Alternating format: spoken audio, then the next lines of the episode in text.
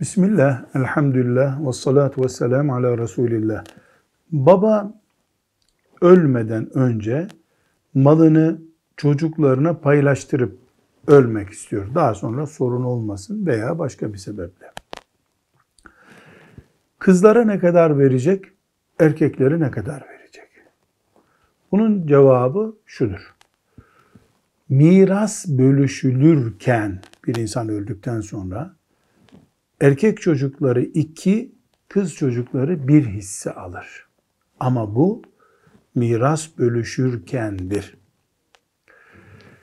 İnsan hayatında çocuklarına malını taksim ederken kız erkek ayrımı yapmaz. Erkeğe de bir, kıza da bir hisse verir. Kural böyledir. Velhamdülillahi Rabbil Alemin.